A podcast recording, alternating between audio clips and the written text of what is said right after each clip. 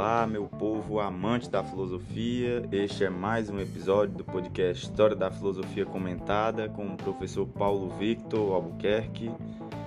Nós estamos utilizando neste livro, para esse podcast, o livro História da Filosofia de Dario Antiseri e Giovanni Reale. É, este episódio trata sobre a última parte do capítulo 5 que nós estamos alguns episódios já nos debruçando sobre ele, sobre esse capítulo 5, é o último episódio do capítulo 5, dividido em dois tópicos nos dois últimos. O tópico de número 4, o juramento de Hipócrates. Depois nós vamos para o tópico 5, o tratamento sobre a natureza do homem e a doutrina dos quatro humores. Este é o episódio de número 48 da história da filosofia comentada é, é esse, essa grande conclusão, né? Não é nenhuma grande conclusão, na verdade, é algo introdutório sobre a medicina, não é minha especialidade nem dos filósofos, mas vocês agora nesse capítulo, nesse tópico final, dá para ficar claro qual é a contribuição da medicina para a filosofia bem como já deu para perceber também o inverso disso, a contribuição da filosofia à medicina. Então é isso para começar, tópico 4, o juramento de Hipócrates.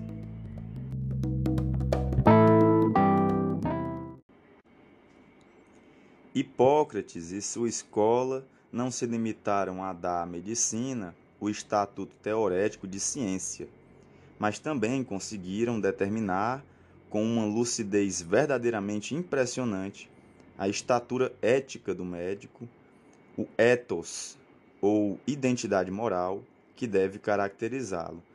Então, apesar de não se tornar uma ciência no sentido moderno como nós compreendemos o que seria a ciência, é, ao menos o fundamento ético ele é bastante em sua em sua maioria, né, de, de grande modo, pautado na teoria hipocrática.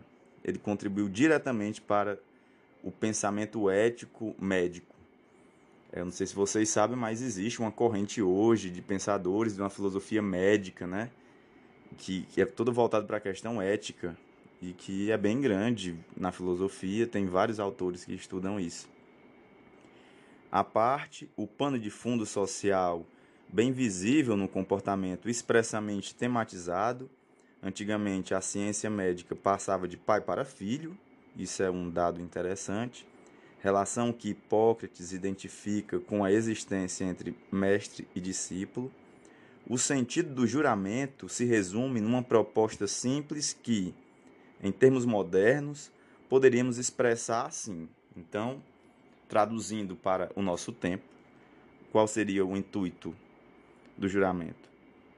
Médico, lembra-te de que o doente não é uma coisa ou um meio, mas um fim, um valor, e portanto, é, comporta-te em decorrência disso. Ou seja, qual é a finalidade da medicina? É o paciente. Né? Ele então, mas enquanto paciente não pode ser tratado como uma coisa, né? nenhum meio. Ele é a finalidade da arte médica.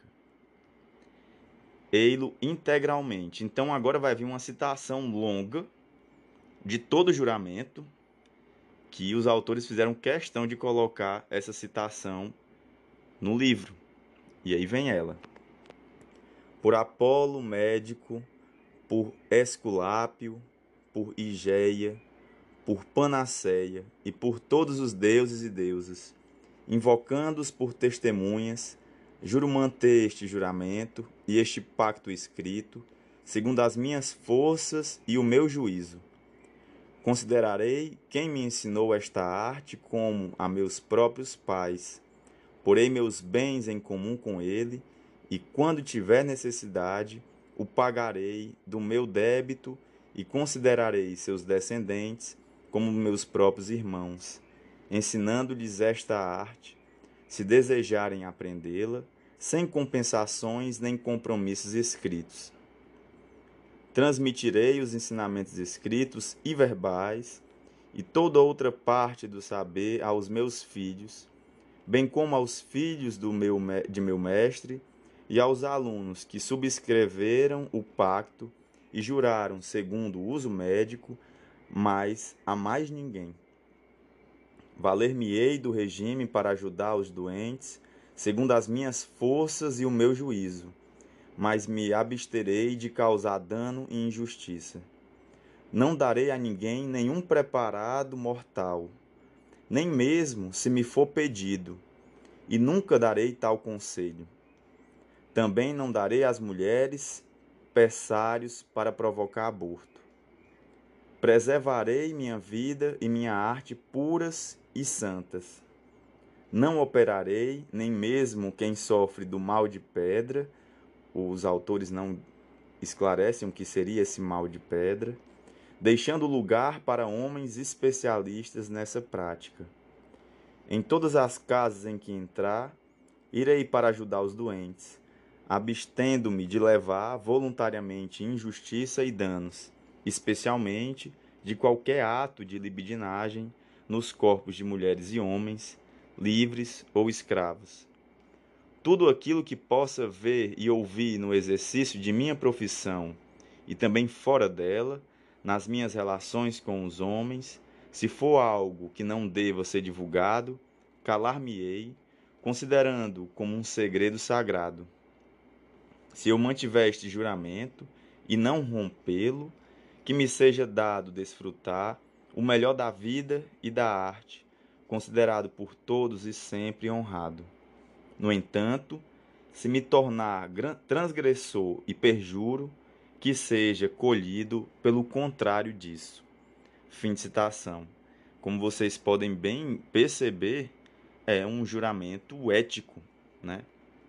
Voltado para o tipo correto de comportamento que deve ser exercido por aquele que exercer a arte médica.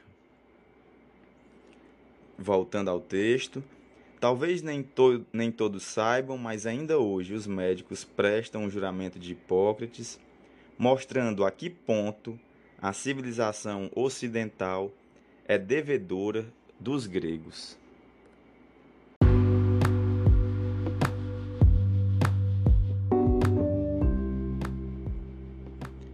Tópico 5: O Tratado sobre a Natureza do Homem e a Doutrina dos Quatro Humores.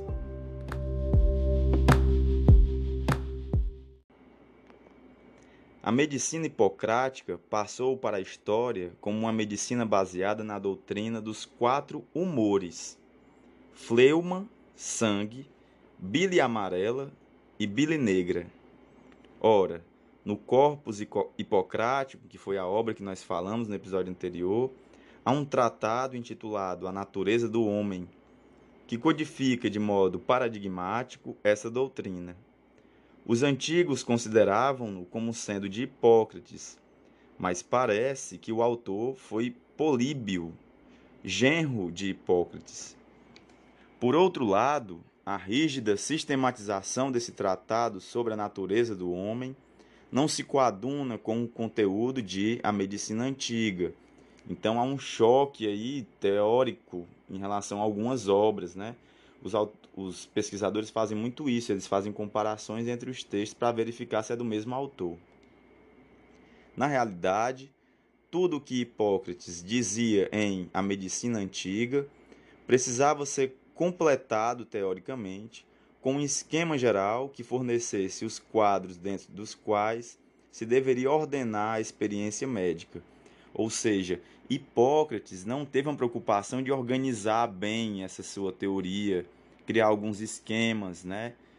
Mesmo que fossem mentais, para que ficasse um pouco mais evidente, mais claro, um pouco mais compreensível o que ele queria expressar. Hipócrates falara de humores, mas sem definir sistematicamente o seu número e as suas qualidades, ou seja, ele falava sobre os humores, colocava alguns tipos de humores, mas ele não fez um quadro explicando quais seriam especificamente, quantos seriam, etc. Também falara da influência do quente, do frio e das estações, como vimos, mas apenas como coordenadas ambientais. Políbio combinou a doutrina das quatro qualidades, proveniente dos médicos itálicos, com as doutrinas hipocráticas oportunamente desenvolvidas, compondo o seguinte quadro. Então, antes de falar, o que foi que o Polífio, é, Políbio fez? Ele juntou essa sabedoria dos médicos itálicos com, com a de Hipócrates e fez essa junção, essa síntese desses dois pensamentos. Então, ele desenvolveu o seguinte, seguinte quadro que se torna um pouco mais didático. A natureza do corpo humano é constituída por sangue, fleuma, bile amarela e bile negra. O homem está sadio quando esses humores estão reciprocamente bem temperados por propriedade e quantidade, e a mistura é completa. Quando fala bem temperados, imagine um tempero mesmo, né? Eu não posso exagerar em nenhum tempero. Se eu estiver utilizando quatro temperos, agora imagine que isso é sobre o nosso humor, o nosso temperamento, para que fique saboroso esse alimento da alma, eles devem estar bem temperados, é nesse sentido. Entretanto, está doente quando há excesso ou carência deles, ou quando falte aquela condição de bem temperados, entre aspas. Aos humores correspondem as quatro estações, bem como quente e frio, seco e úmido. Bem, ele vai começar a falar agora nessa parte do livro sobre um gráfico na página 120. É, Para quem quiser ver o gráfico, esse livro, História da Filosofia, do Giovanni Reale e do Dario Antiseri, ele é muito fácil de ser encontrado em PDF, então quem estiver interessado em visualizar esse gráfico, procure na internet, que é bem fácil de encontrar. Então, o gráfico da página 120, que é o que aparece aqui no livro, ilustra bem esses conceitos com algumas explicitações posteriores. O primeiro círculo são vários círculos que tem na imagem. O primeiro círculo representa os elementos de origem itálica, já que ele teve influência itálica, além de Hipócrates. O segundo, as qualidades correspondentes, correspondentes ao primeiro ciclo, né? Aos elementos do primeiro ciclo. O terceiro são os humores. O quarto círculo, as estações correspondentes e afins. Os últimos dois círculos representam os temperamentos do homem e as suas relativas predisposições para as doenças. Poder-se-ia também acrescentar as correspondentes fases da vida do homem em si mesmas, mas elas são óbvias devido à perfeita coincidência com as estações. Então, é, existem doenças referentes, a gente conversou sobre isso, por exemplo, no inverno, né? Começa primeiro com a alma, com a água, que, que seria a influência dos médicos itálicos, e aí o clima estaria úmido e frio, aí vem a fleuma, né? no período no, da estação do ano, que seria o inverno, e o temperamento, o tipo de temperamento que poderia surgir é o fleumático, né? É, e nós estaríamos dispostos, né? expostos a doenças catarrais, né? Então, entendam, tudo estaria vinculado. O clima, né? Aqui, como também ele fala no final, a idade também vai contribuir com isso, e aí também tem a ver essa questão é, da idade, o clima, a estação do ano e as possíveis doenças daquela, daquele período. Então, esse foi mais ou menos o esquema criado aqui pelo Políbio para poder compreender as doenças da época por que, elas eram coletivas. Porque imaginem, ninguém tinha noção de bactéria, de vírus, nem nada disso. A explicação, por que, que as pessoas pegam, por que, que tantas pessoas ficam gripadas ao mesmo tempo? Existe algo objetivo né, acontecendo objetivamente na própria realidade. A explicação plausível para eles é que devia ter, ah, mudou a estação, por que, que durante a estação chuvosa surgem tantas doenças que não são gripais, né, no caso aqui, que são catarrais, que seria o termo utilizado por eles. Essa era uma tentativa de encontrar uma explicação objetiva para esse fato, né? Continuando.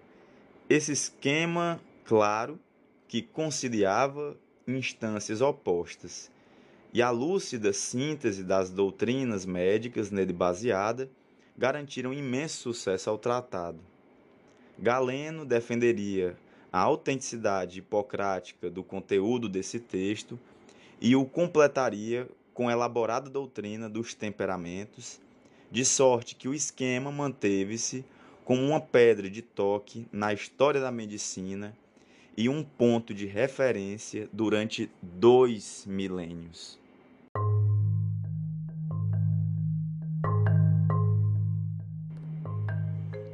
Bem, galera, este foi o episódio de hoje. Foi o último episódio, como eu disse, do capítulo 5. Daqui para frente, nós vamos iniciar a quarta parte do, do livro, que é intitulada Platão e o Horizonte da Metafísica.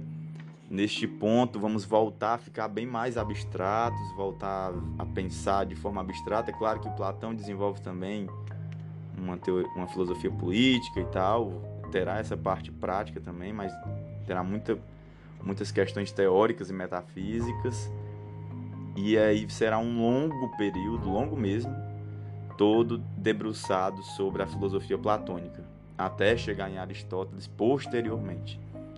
Então, mas pensando aqui a medicina, olha como é interessante pensar essa questão da medicina na Grécia Antiga, seus fundamentos éticos e, como a questão ética é uma questão filosófica, né? Como a filosofia influenciou a medicina se, a pensar uma ética e de que, de que maneira a medicina trouxe essa tentativa de olhar sobre a objetividade concreta das vivências humanas na Grécia, pensando nas estações do ano ou mesmo é, regimes políticos como sendo influenciadores aqui no surgimento de doenças ou da saúde coletiva. E isso é um aspecto muito interessante. Não tem como negar. Então, é isso. Espero que tenham gostado. Não deixem de acompanhar os próximos episódios. Não esqueçam de compartilhar. A, a, o número de, de, de reproduções está aumentando. Isso é muito bom. Sou grato por isso. Vamos botar mais pessoas para entrar em contato com a história da filosofia e pensar filosoficamente ou entender o pensamento filosófico. Lembrando que a história da filosofia não tem uma ordem necessária para estudo, você pode começar de qualquer ponto, então qualquer episódio que você achar interessante, você pode compartilhar. Se você achar interessante esse episódio e que alguém deva ouvir, né? Então é isso, grande abraço, até mais.